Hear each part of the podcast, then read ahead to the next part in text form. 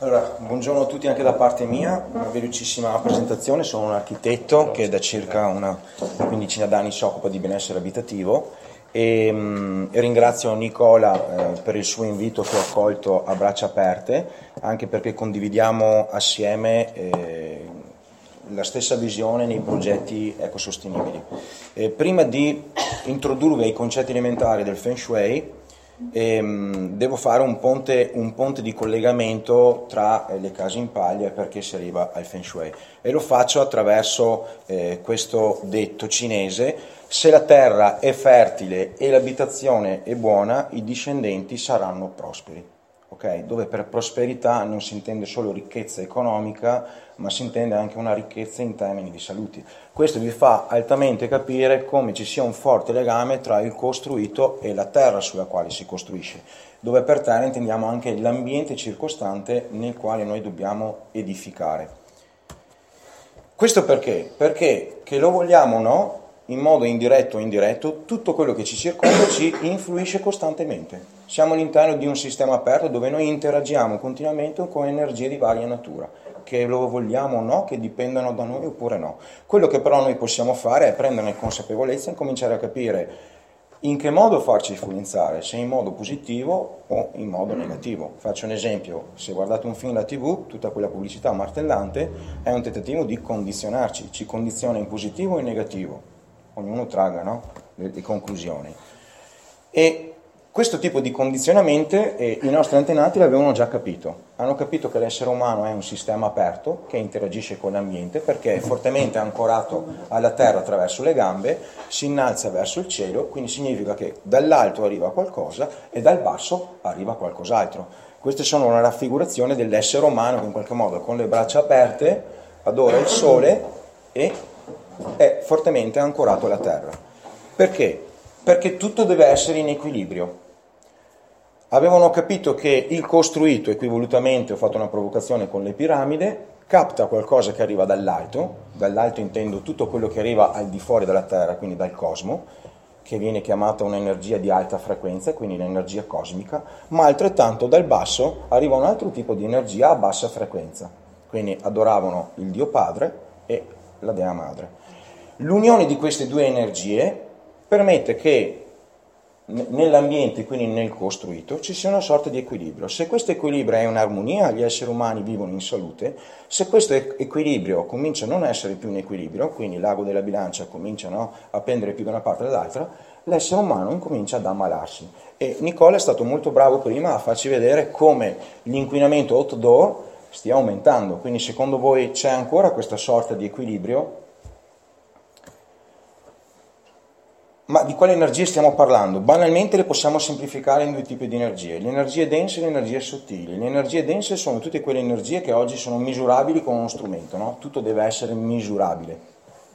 Però esistono anche altri tipi di energie che non sono misurabili attraverso uno strumento, ma sono percepibili dall'essere umano. Mai, vi è mai capitato di entrare ad esempio in una casa e di avere una piacevole sensazione di dire caspita come si sta bene qui? Oppure viceversa, di entrare non so, in un negozio e dire mamma mia qui dentro sto malissimo, devo uscire quello è un segnale che il vostro corpo vi manda. Non avete capito che cosa è avvenuto, però in qualche modo l'avete percepito. Ecco, il Feng Shui comincia a indagare la fisica delle energie sottili e sostanzialmente ne esistono di due tipi, quelle compatibili con la vita e quelle non compatibili con la vita. Ok? Ovviamente noi che cosa cerchiamo di fare con la progettazione Feng Shui? Cerchiamo di fare in modo che le energie compatibili con la vita entrino all'interno del nostro involucro edilizio e ci permetta di vivere in salute, prendendo le distanze da quelle che non sono compatibili, cercando di andare a riequilibrare. No? Ritorniamo a quell'equilibrio che abbiamo visto prima, no? un'energia con una carica positiva che arriva dall'alto e un'energia con la carica negativa perché l'unione delle due ci fa vivere in salute però le devo conoscere, devo capire ciò che mi fa bene e ciò che mi fa male. Nell'antichità si parlava di genius loci, cioè gli antichi dicevano prima di costruire devi osservare l'ambiente, devi capire se quell'ambiente ti supporta energeticamente e poi costruisci. Uno dei più grandi architetti, Vitruvio, addirittura ha scritto un trattato. E che cosa facevano? Una cosa semplicissima, lasciavano pascolare un gregge di pecore, A campione ne prendevano qualcuna, ne analizzavano l'interiore, vedevano la digestione, se la digestione era venuta in modo equilibrato, quello era un luogo dove costruire, altrimenti no e cambiavano l'insediamento. Stessa cosa che facciamo noi progettisti oggi, vero? Ormai costruiamo dappertutto. Perché è importante questo? Perché la Terra ha un suo campo magnetico, ok? Sempre per mantenere quell'equilibrio. Ha una sorta di schermatura che ci protegge da ciò che viene fuori, quindi quello che viene da fuori e ci fa male lo tiene fuori, quello che invece serve ed è importante per la vita lo fa entrare, sempre in una sorta di equilibrio costante, per il nucleo magnetico che ha. È importante che ci sia questo campo magnetico, perché? Perché ce l'ha anche l'essere umano, anche noi abbiamo un campo magnetico, ok? Che ci protegge in qualche modo da ciò che viene dall'esterno. Però quando quel campo magnetico comincia ad intasarsi, perché non siamo più in equilibrio, ecco che sfocia all'interno del corpo attraverso la malattia. È lo stesso la casa. La casa è questo involucro energetico che ci protegge da quello che sta fuori, dall'outdoor e preserva quello che c'è dentro, l'indoor. Quindi non è più sufficiente preoccuparsi delle prestazioni energetiche dell'edificio che adesso ci chiedono, ma sarebbe anche importante occuparci delle prestazioni biologiche, cioè di come la qualità interna ci permette di preservare la salute. E come diceva Nicola, ecco che serve una progettazione attenta, serve una scelta di materiali, di colori, di odori, di qualità di eh, strumentazione, cioè ci sono molti più fattori che influiscono. Noi oggi ci preoccupiamo di più con la normativa eh, delle prestazioni energetiche, mai delle prestazioni della qualità interna, che è quello che fa oggi invece il bioarchitetto. Si preoccupa di tenere tutto, eh, tutti questi aspetti. Ed ecco che arriva il Feng Shui. Perché il puntato in Feng Shui? Il Feng Shui non è nient'altro che riscoprire i saperi del passato che i nostri antenati ci hanno lasciato in eredità contestualizzarli nella progettazione di oggi per ritornare a quell'equilibrio che parlavamo prima. L'ideogramma del Feng Shui, sentirete nominare Feng Shui, Feng Shui, Feng Shui, varie pronunce a seconda di vari dialetti delle varie scuole, ma il concetto è sempre lo stesso. Sostanzialmente significa vento e acqua, cioè è un'arte millenaria che ha, ha, osservato i comportamenti dell'ambiente e ha visto che ci sono due forze in natura in grado di plasmare il territorio, il vento e l'acqua. Provate a immaginare anche l'erosione che il vento ha su una roccia oppure l'acqua come scava all'interno no, di una montagna. No? Però al di là di questo, il concetto più importante è che i cinesi, in questo caso parliamo appunto di un'arte millenaria cinese, eh, parlano dell'energia vitale, no? quella che definiscono C, che è quella che ci permette di vivere in salute, dice che il vento disperde questa energia che per noi è fondamentale, ma l'acqua lo contiene. Quindi una sorta di due contenitori, uno veicola e l'altro contiene, preserva. Questo è molto importante perché quando andiamo a progettare questi due aspetti sono fondamentali. Qui abbiamo un ciclo naturale eh, dove abbiamo la rappresentazione del Tao, che è la regola degli opposti, loro lo definiscono lo yin e lo yang, ma che per noi semplicemente sono diciamo, la fase diurna, il giorno e la notte, il caldo e il freddo, eh, se vogliamo il bene e il male, tutta una serie di altri esempi, attraverso la rotazione di questi due elementi in contrasporto c'è un ciclo vitale che ha un suo percorso che preserva l'ambiente in armonia. Armonia sarà una parola che richiamerò molto spesso alla vostra attenzione. Leggendo velocemente, eh, dice l'energia dello yin e dello yang, che abbiamo capito che cos'è, scaturisce e diventa vento, sale e diventa nube, discende e diventa pioggia, scorre nel sottosuolo e diventa energia vitale. Questo vi dà un po' l'idea di come dovrebbe essere il ciclo naturale delle cose. Nicola prima quando ci ha fatto vedere tutti quei cambiamenti climatici, provate a immaginare in questo ciclo che cosa avviene e se la Terra è nuovamente fertile oppure no. Concettualmente loro che cosa dicevano? Hanno osservato il territorio, hanno cominciato a identificare eh, qual era il luogo propizio dove costruire. Avevano l'idea del drago e della tigre, sostanzialmente il drago è l'energia del sole che arriva e la tigre bianca è semplicemente il punto in cui va a morire il sole, no? lo yin e lo yang, abbiamo l'energia che arriva porta la luce e poi va a morire. Quindi sono i due guardiani. Ma in realtà nel modello topografico vedete che c'è quella eh, qui c'è scritto posizione della tomba perché il Feng Shui in origine nasceva per trovare i giusti orientamenti dove andare a posizionare le tombe di propri antenati, perché dicevano che l'aldilà è una conseguenza dell'aldilà e quindi era importante seppellire i propri cari in modo preciso per mantenere prosperità alle generazioni future. E quindi dovevano identificare il luogo propizio dove andarle a costruire. Ehm, la cosa interessante è che vedete che c'è come una sorta di abbraccio, vedete una sorta di abbraccio, con una visione molto più alta, una protezione molto più alta alle, st- alle spalle e una visione molto più bassa verso la prospettiva anteriore, no? quindi ritorniamo ai concetti di prima, no? la tigre e il, il dragone. Però questo è un modo concettuale per capire come costruire un edificio. In questo caso avete l'esempio, ad esempio, so, di un animale all'interno di una tana dove vedete che alle sue spalle non c'è niente che lo condiziona perché è completamente protetto, ma ha una visione verso l'esterno perché può controllare la situazione. Sono tutti comunque, oppure altri esempi, ad esempio, so, di caverne in cui l'uomo no, cercava di rifugiarsi. Osservando la natura, cercava di avere un ambiente confortevole e protetto, è la stessa identica cosa che noi facciamo quando costruiamo una casa nuova. È un edificio che ci deve proteggere dagli agenti esterni, ma ci deve dare anche benessere, ci deve dare tranquillità, anche serenità. Ci sono molte persone che costruiscono la loro casa dei loro sogni senza tener conto che quella costruzione li condizionerà per il resto della loro vita, ma per loro una qualsiasi casa è indifferente. E invece no, dobbiamo porre attenzione, noi dobbiamo vivere in una casa che ci supporti, che in qualche modo ci aiuti a vivere, perché ogni casa non è uguale all'altra. E qui vedete una, raffri- una, raffigurazione molto interessante, sono i primi concetti elementari di alcune scuole, viene chiamata la regola di quattro animali.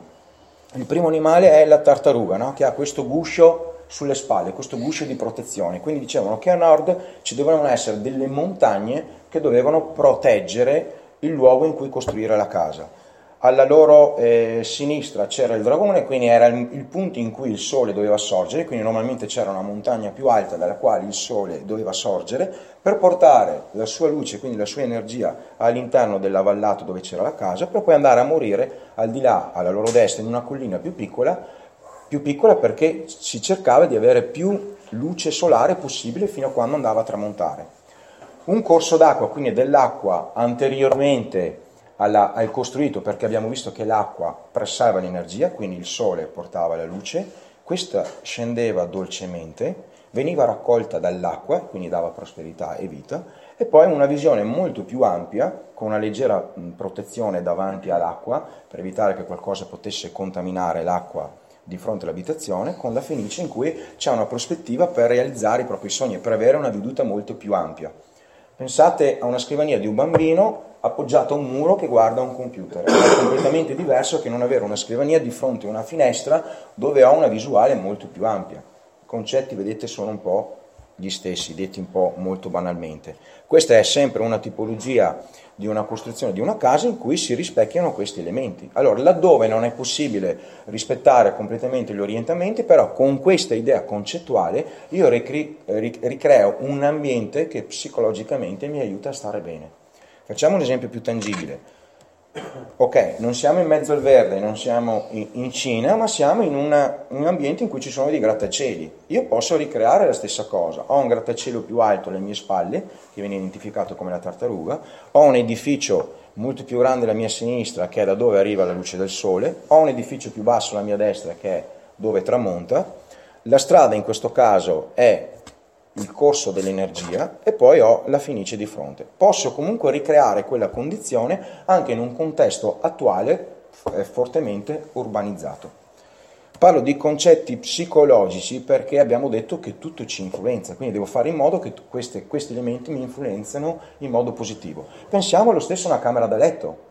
Avere un letto appoggiato a un muro significa avere una protezione alle spalle che mi aiuta a dormire in modo molto più sereno, meglio ancora se orientato a nord.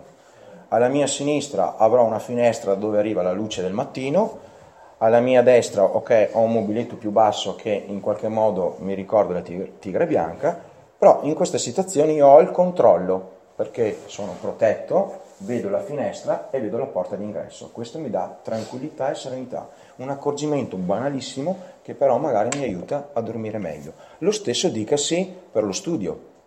Questa è una condizione in cui le capacità eh, lavorative aumentano in modo notevole perché ho una situazione di controllo e di tranquillità. Per poi passare a scuole molto più sofisticate e molto più elevate. Lo scopo che cos'è? È prendere questi saperi antichi, contestualizzarli nella progettazione di oggi, con le tipologie costruttive di oggi, ma poi applicare concetti elementari che in, fondamentalmente anche i nostri nonni conoscevano benissimo perché avevano un legame molto più forte con la terra. Immaginate, vi ricordate le case dei nostri nonni, spessori di muri molto più ampi, l'aria rivolta verso sud, il camino, c'era molto più legame con il ciclo lunare, con il ciclo solare perché era fondamentale per mantenere un certo tipo di equilibrio. E quindi studiare cosa? Cosa studia il Feng Shui? Studia come l'energia cosmica e l'energia tellurica si muovono nel territorio questo movimento deve confluire all'interno delle nostre case perché deve entrare come fosse evente acqua, cioè deve portare l'energia vitale, si deve muovere, si deve depositare e ci deve nutrire. Ma nello stesso tempo ci deve anche essere un orientamento. Abbiamo visto no, il campo magnetico terrestre e il campo magnetico che ha un essere umano. Ci sono degli orientamenti magnetici che fanno sì che una casa ci possa dare benessere oppure ci possa togliere benessere. Questi due campi sovrapposti tra loro ci devono dare un supporto, attraverso il Feng Shui noi lo possiamo studiare. Però abbiamo visto anche prima un ciclo di trasformazione, un ciclo di vita, che qui viene chiamato la trasformazione dei cinque elementi, dove abbiamo l'elemento legno, l'elemento fuoco, l'elemento terra, l'elemento metallo, eh, scusatemi, l'elemento metallo e l'elemento acqua. Questo è il ciclo di come avvengono le cose in natura, dove un elemento è associato a un colore, è associato una forma, è associato un odore, è associato un organo, tutto questo deve essere in equilibrio. Se noi rispettiamo certi meccanismi possiamo ricostruire armonia. Ed ecco che qui viene in gioco la costruzione in paglia. Se abbiamo detto che la casa in qualche modo è questo campo non magnetico che ci protegge, deve essere progettata con certi tipi di materiali, perché è una sorta di filtro, se no abbiamo, abbiamo visto che poi rischiamo di malarci. La casa in paglia è costruita con un materiale che crea un filtro perfetto per mantenere una salubrità e quindi un benessere abitativo che è eccellente. Facciamo un esempio se voi accendete l'aria condizionata all'interno della vostra macchina, no? mentre andate, ma i filtri sono sporchi, secondo voi che tipo di, di aria entra? Un'aria buona o una, un'aria pulita? Sicuramente non entra un'aria buona e quindi rischiamo di ammalarci, pur avendo un edificio, un involucro ben progettato, ma non ben mantenuto. La casa in paglia ha proprio questa funzione, filtra ciò che arriva dall'interno ma lascia passare ciò che serve e quindi mantiene una salubrità ottimale che ci permette di vivere in salute. Se poi a questo aggiungiamo una progettazione Feng Shui dove teniamo tutti questi concetti, tutti questi elementi, otteniamo una salubrità che è ottimale, che ci permette di preservare la salute nel tempo. Quindi abbiamo detto tutto ci condiziona, forme, colori, odori, uno spigolo piuttosto di una forma arrotondata, ci condiziona assolutamente sì, provate a sedervi qui con una sedia, avere questo spigolo che vi spinge nella pancia, se vi, se vi fa mangiare in modo sereno oppure no. Okay, capite? Sono tutti quei dettagli che possono fare la differenza. Per capire che cosa vuol dire progettare con la trasformazione di cinque elementi, quindi con le forme, vi faccio un esempio. Questo lo conoscete tutti, no? il Museo del Louvre. Mm? Poi ad un certo punto sorge una piramide nel mezzo. Perché una piramide? L'avrà scelta così casualmente o forse in questo progetto c'è un richiamo alla trasformazione dei cinque elementi dove ognuno nutre qualcosa. Ritorno un attimo indietro. L'elemento legno, che è quello verde, che cosa fa? Va a nutrire l'elemento fuoco. L'elemento legno di solito è una forma rettangolare con un colore verde. Poi arriviamo all'elemento fuoco che viene nutrito dal legno, che normalmente è di colore rosso ed è una forma tipo, non so, ad esempio il triangolo, che va a nutrire l'elemento terra che è di colore giallo e ha una forma quadrata che va a nutrire l'elemento metallo, che può essere una forma ad esempio rotonda con un colore bianco o grigio, che va a nutrire l'acqua, che quindi anche qui abbiamo so, il colore azzurro che è una forma ondulosa, che a sua volta va a nutrire l'elemento legno, proprio per dirla così banale banale. Se io ho questo ciclo, io sono in armonia. Andiamo a vedere il Louvre. Abbiamo l'edificio storico, che è questa sorta no, di abbraccio, che però può essere ricondotto a una forma rettangolare. Quindi siamo nell'elemento legno, pallino verde. Dopodiché che cosa manca? L'elemento legno va a nutrire l'elemento fuoco, che è il pallino rosso. Abbiamo visto che il fuoco può essere una forma triangolare. E guardiamo la piramide che forma ha. Quindi abbiamo legno, perimetro esterno, e poi l'elemento fuoco. Poi abbiamo il pallino giallo, che è l'elemento quadrato, che è l'elemento terra. Infatti la piramide è a base quadrata. E quindi abbiamo anche l'elemento terra. Ecco che il ciclo inizia. Legno nutre il fuoco, nutre la terra poi abbiamo l'elemento acqua che è il pallino bianco e guardate che, che, cosa abbiamo vicino alle piramidi, abbiamo proprio l'elemento acqua, proprio un elemento fisico, quindi sono delle fontane, ecco che il ciclo comincia a completarsi. E poi abbiamo il pallino blu che è l'elemento metallo e guardate con quale elemento è costruita la struttura. Ecco che il ciclo si chiude, c'è un'armonia, c'è un equilibrio e quindi le forme non sono casuali, ma sono studiate per ricreare una loro armonia. È un nuovo modo di progettare. Quindi la scelta di forme, ma la scelta di materiali. Ecco perché nei progetti ecosostenibili noi adottiamo l'elemento paglia, perché è il miglior elemento naturale che possiamo avere per ricreare determinate condizioni, oltre che poi alla forma dell'edificio, all'orientamento che dovrà avere, perché ognuno di voi ha un'energia unica e quindi ognuno avrà delle necessità, delle esigenze completamente diverse da qualsiasi altra persona. Velocemente perché parlare del Feng Shui in 20 minuti è... però concludo, concludo con questa frase. Tutto quello che esiste ma non si vede vi dovrebbe interessare poiché ciò che vi circonda influenza costantemente la nostra vita è una provocazione, è un modo per dire sì, abbiamo visto che c'è un fortissimo aumento dell'inquinamento outdoor, però se noi prendiamo consapevolezza e cominciamo ad avere delle nozioni e degli elementi, noi possiamo contrastare questo inquinamento, possiamo ancora progettare in modo ecosostenibile, possiamo ancora preservare la nostra salute. Quello che dobbiamo fare prima di tutto è prendere conoscenza, consapevolezza, affidarci a dei professionisti che magari da anni studiano queste cose e quindi ci possono consigliare perché la progettazione Feng Shui abbinata all'elemento paglia significa porre nella progettazione attenzione all'individuo, cioè dire l'essere umano è la cosa più importante e noi dobbiamo realizzare un involucro che soddisfi le vostre necessità. Se io vi dicessi da 1 a 10 quanto è importante per voi la vostra salute, però se vi dicesse siete disposti a investire 10.000 euro per la vostra salute, quindi la salute per noi sappiamo tutti che è importante, ma oggi come oggi non è una priorità, perché ci sono altri fattori che sono diventati una priorità. Ok? Vi ringrazio della vostra attenzione, scusate della velocità con la quale abbiamo toccato argomenti importanti, però credo che un piccolo messaggio oggi sia passato e che abbiate compreso un po' di più l'associazione del Feng Shui con elementi in palio.